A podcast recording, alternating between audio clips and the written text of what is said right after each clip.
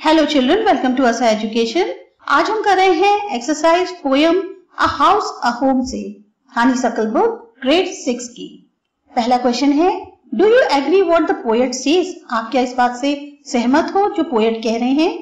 Talk to your partner and complete this sentences अपने partner से बात करो और सेंटेंसेस को कंप्लीट करो।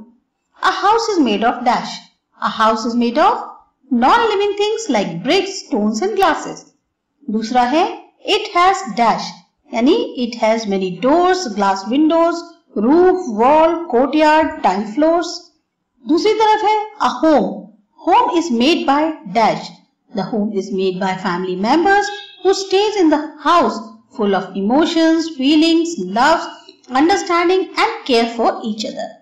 It has dash.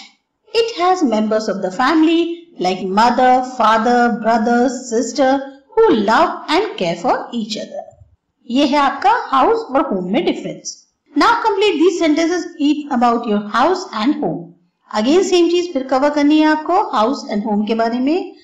पहला है my house my house is a structure made of building materials like bricks stones glasses it contains doors windows walls roofs tile floors और दूसरा है the best thing about my home is I live with my family members in my house.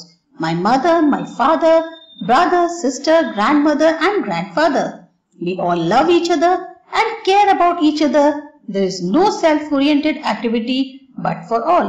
यानी कि हम जो अपने घर में रहते हैं जहाँ हमारे साथ हमारे फैमिली मेंबर्स होते हैं वो सब एक दूसरे को बहुत प्यार करते हैं एक दूसरे की चिंता करते हैं वहाँ पर कोई भी जो है अपने लिए काम नहीं करता बल्कि सबको और सबके के लिए करता है सबको ध्यान में रखता है, सबकी चिंता करता है।